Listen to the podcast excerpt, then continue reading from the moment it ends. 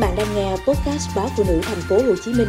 được phát trên phụ nữ online.com.vn, Spotify, Apple Podcast và Google Podcast. Sa sút trí tuệ khiến người trẻ có nguy cơ tự tử cao hơn 7 lần. Một nghiên cứu mới cho thấy một người có nguy cơ tự kết liễu đời mình cao hơn gấp 7 lần sau khi được chẩn đoán mắc chứng sa sút trí tuệ.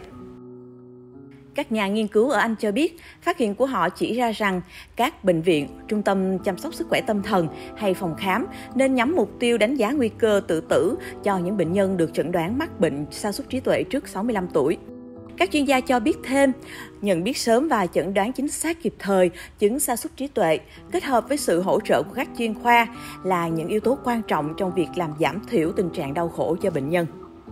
các nhà khoa học của Đại học Queen Mary ở London và Đại học Nottingham đã xem xét hồ sơ y tế của gần 600.000 người từ năm 2001 đến năm 2019 để xác định xem có mối liên hệ giữa chẩn đoán sa sút trí tuệ và nguy cơ tự tử hay không.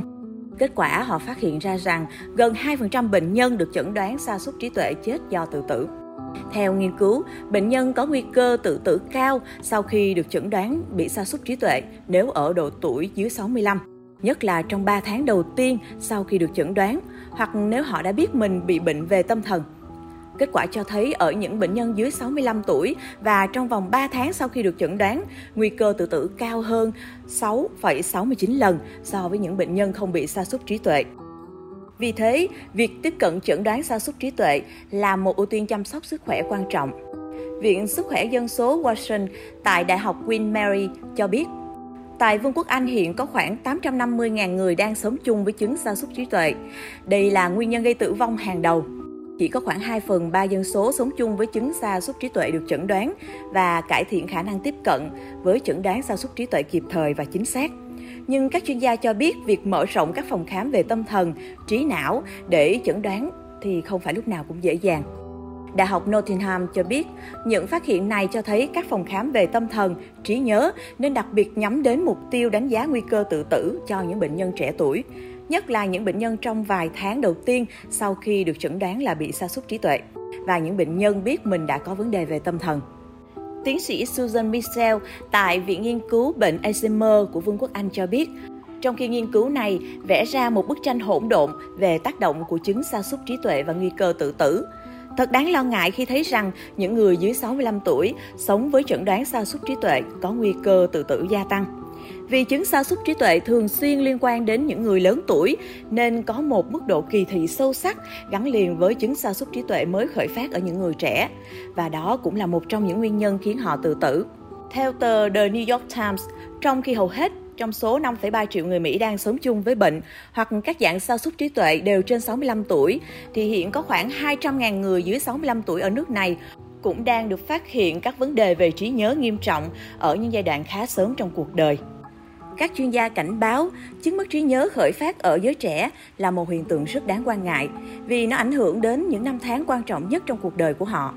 Nhiều người bị sa sút trí tuệ hiện đang ở độ tuổi 40 và 50 khi đang ở đỉnh cao của sự nghiệp. Họ chưa sẵn sàng nghỉ hưu và có thể vẫn đang phải nuôi gia đình của mình. Chứng sa sút trí tuệ ở người trẻ tuổi có thể gây chấn thương nghiêm trọng mà không phải gia đình nào cũng có thể nhận biết được. Ngay cả những bác sĩ chuyên khoa cũng có khả năng không thể nhận ra chứng bệnh này,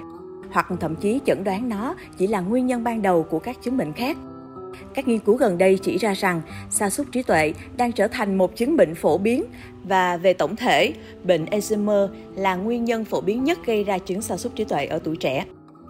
Tuy nhiên, khi các triệu chứng phát triển ở những người trước 50 tuổi, thì các bác sĩ thường cho rằng họ bị hai chứng sa sút trí tuệ khác, đó là sa sút trí tuệ mạch máu và sa sút trí tuệ vùng trán, thay vì là bệnh Alzheimer khởi phát sớm.